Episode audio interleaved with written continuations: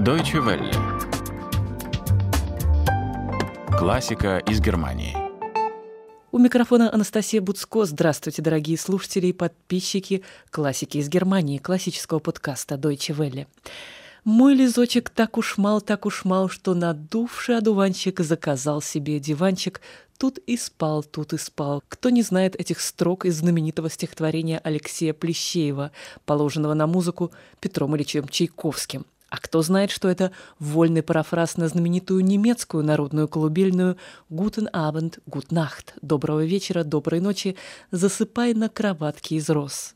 Старинное народное стихотворение, которое в разных местностях Германии напевали над колыбелями на разные мелодии, в начале XIX века зафиксировали в сборнике народной поэзии «Волшебный рок мальчика» собиратели фольклора Ахим фон Арнем и Клеменс Брентано – Сборник, во многом определивший становление немецкого романтизма, пользовался большой популярностью и в России.